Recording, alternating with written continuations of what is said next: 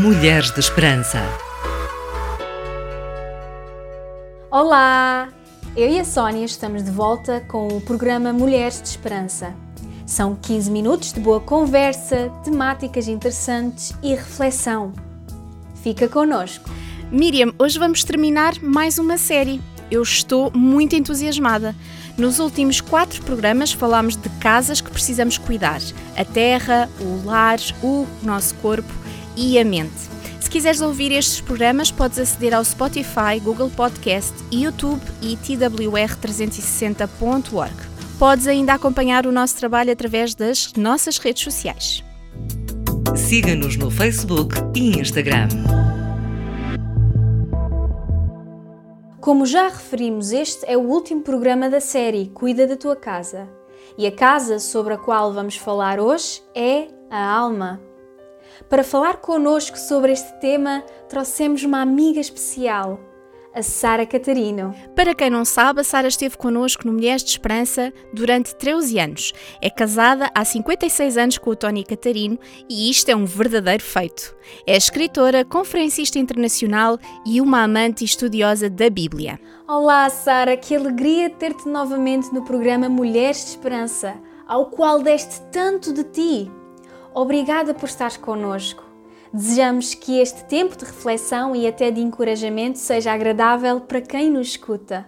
Olá, Sónia e Miriam. É muito bom estar aqui outra vez atrás destes microfones e falar convosco e com os ouvintes do programa Mulheres de Esperança em todo o nosso país e por esse mundo fora, digo eu. Obrigada pelo convite. De nada, Sara. Olha, vamos começar aqui pelo que está escrito na Bíblia. Está escrito o seguinte: Que o Deus da paz vos torne totalmente perfeitos e conserve irrepreensível todo o vosso ser, espírito, alma e corpo, até à vinda de Jesus Cristo, nosso Senhor. Quer explicar aqui de uma forma simples o que é que isto quer dizer? Para mim, quer dizer que o plano do nosso Deus, ao trazer redenção à nossa vida através da crença no seu Filho Jesus, é fazer-nos pessoas perfeitas, tanto no corpo como na alma e também no nosso espírito. Somos seres holísticos, é verdade, mas temos estas dimensões em nós que se interligam e se complementam. Deus está interessado em que todo o nosso ser viva em perfeito equilíbrio. Bom, significa então que existe uma diferença entre a alma e o espírito. Pode explicar essa diferença? Alguém colocou esta resposta numa frase muito interessante. A nossa alma é nossa, mas o espírito pertence a Deus. Hebreus 4,12 diz assim: Pois a palavra de Deus é viva, operante, mais afiada que qualquer espada de dois gumes e perfurante até à divisão da alma e do espírito, das juntas e medulas, e capaz de discernir os pensamentos e intenções do coração. Ora, as articulações e a medula no nosso corpo físico estão intimamente relacionados mas são distintas e podem ser separadas.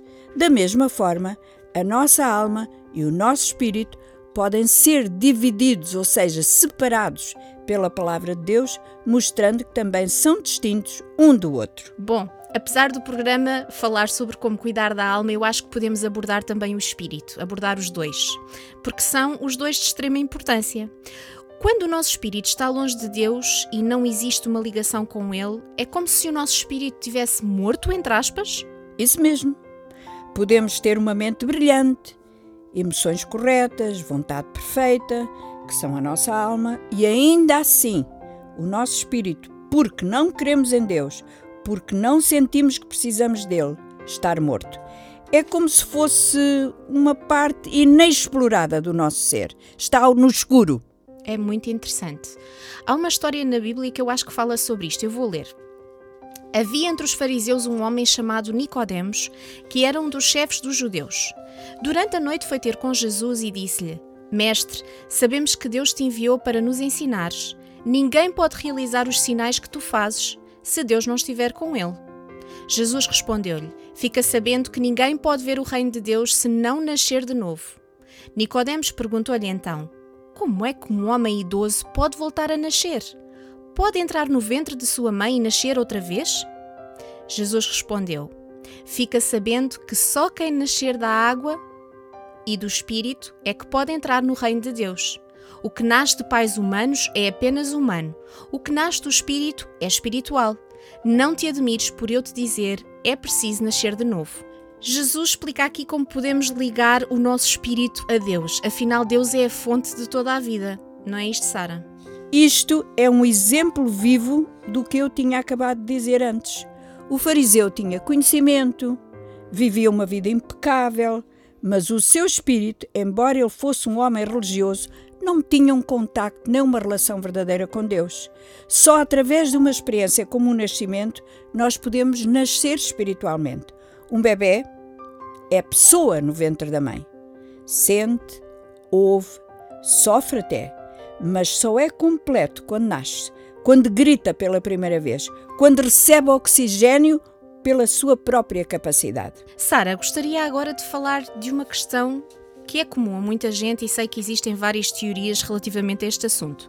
Mas, segundo a Bíblia, a palavra de Deus, porque afinal é por ela que nós nos regemos enquanto mulheres de esperança, o que é que acontece à alma, ao espírito depois da morte? O corpo, sabemos que morre e se deteriora, mas o que diz a Bíblia sobre o que acontece à alma e ao espírito?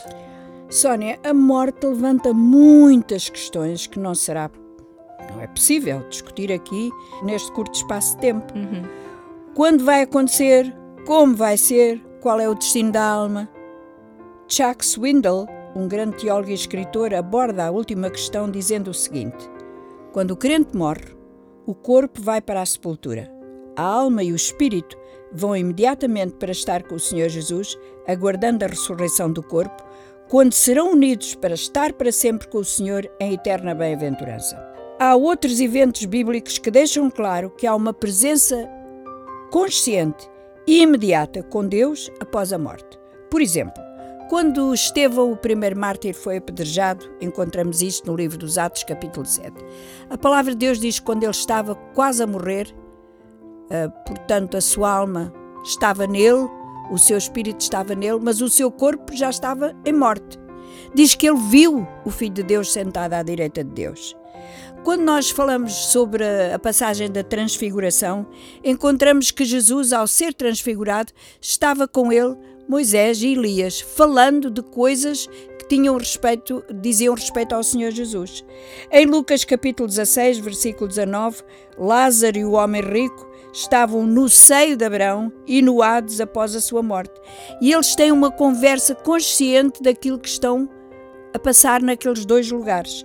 Na verdade, essa história, contada pelo próprio Senhor Jesus, ensina que a alma não está dormindo, mas viva e consciente após a morte e antes da ressurreição do corpo. Ou seja, é como se a alma e o espírito estivessem numa outra dimensão diferente do corpo, não é? Exatamente. Sara, como é que nós podemos cuidar da alma? Nós sabemos como cuidar do corpo, como cuidar eh, da casa, que já falámos sobre isso, como cuidar do nosso planeta Terra. O objetivo hoje aqui é um bocadinho falar sobre como cuidar da alma. Eu acho que as pessoas não pensam muito nisto, mas quer-nos dar, quer -nos dar aqui alguns conselhos? Ela precisa de cuidados especiais? Ela precisa de cuidados tal e qual como o nosso corpo. E já que a nossa alma é o nosso ser consciente, eu diria que a palavra de Filipenses 4:8 é a resposta para essa tua pergunta. Diz lá: tudo o que é bom, tudo o que é justo, puro, amável, de boa fama, nisso pensai. Ou seja, a nossa alma tem que ser cheia destas coisas que eu acabei de mencionar. A nossa alma tem que praticar estas coisas que eu acabei de mencionar. Isso é uma alma cheia de saúde. Imagina se todos nós tivéssemos uma alma assim.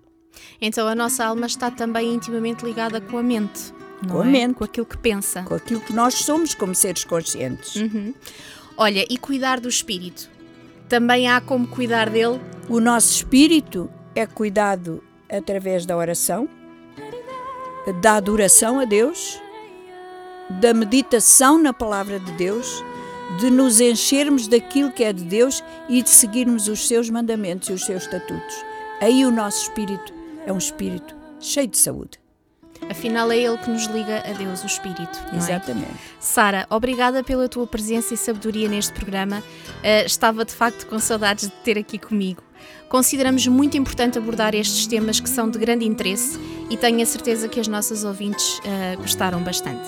Olha, Sónia, foi um prazer e Sónia e Miriam, foi um prazer estar convosco, mas claro, Como eu disse, o tempo não nos permite ir ao fundo de questões tão importantes e complexas quanto estas. Deus abençoe o programa. Tantas vezes me perco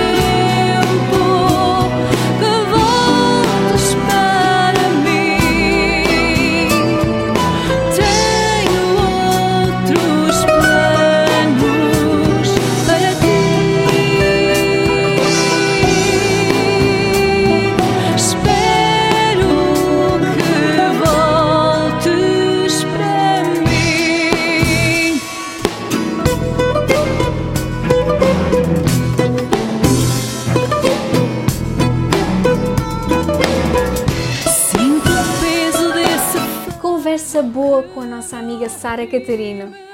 Aproveitamos para lembrar que a Sara todas as semanas está no nosso canal de YouTube com mensagens de esperança, um áudio compacto, cheio de esperança e inspiração divina que te fará refletir e irá aumentar o teu conhecimento bíblico. Em breve também estará disponível no Spotify. Antes de terminarmos, Miriam gostava de partilhar com as nossas ouvintes um pensamento. Muitas vezes, e porque todas passamos por momentos difíceis na vida, batemos de frente com o medo da morte. Eu própria já lidei com isso e julgo ser comum a muitas de nós. Mas ao ler esta palavra que está no livro de Mateus, entendi o que de facto devemos temer, e não é a morte. Diz assim: Também não devem ter medo dos que matam o corpo, mas não podem matar a alma. Temam antes a Deus, que pode fazer perder tanto o corpo como a alma no inferno. A verdade é que temos medo da morte física, mas o que devemos temer verdadeiramente é de que forma estamos a cuidar da nossa alma para que ela volte para Deus de perfeita saúde depois da nossa morte física. É verdade, Sónia. Deus promete que estaremos novamente com Ele e que não será a morte física a separar-nos, mas sim o pecado e tudo aquilo que vai contra a vontade de Deus para nós. Com efeito, eu tenho a certeza de que não há nada que nos possa separar do amor de Deus. Nem a morte, nem a vida, nem os anjos, nem outras forças ou poderes espirituais. Nem o presente, nem o futuro, nem as forças do alto, nem as do abismo. Não há nada nem ninguém que nos possa separar do amor que Deus nos deu a conhecer por nosso Senhor Jesus Cristo. Esse texto é maravilhoso, Miriam. A verdadeira certeza de que nada nos pode separar do incomparável amor de Deus por nós. Nem mesmo o pecado, uma vez que através do arrependimento sincero recebemos perdão e o nosso pecado é lançado no mais profundo oceano e Deus jamais se lembrará dele. Querida amiga que nos ouves, termino este programa cheia de esperança, cheia da certeza do amor de Deus e de que nada me separará dele. E tu? Para nós é tão bom estar contigo todas as semanas e trazer esta esperança maravilhosa. Lembra-te, podes comunicar connosco através das nossas redes sociais. Partilha como foi para ti ouvir este programa, o que mais gostaste, ou deixa-nos simplesmente a tua sugestão. Queremos saber de ti. Desejamos muito que encontres esperança hoje. Esperança para as mulheres em todo o mundo e através das gerações.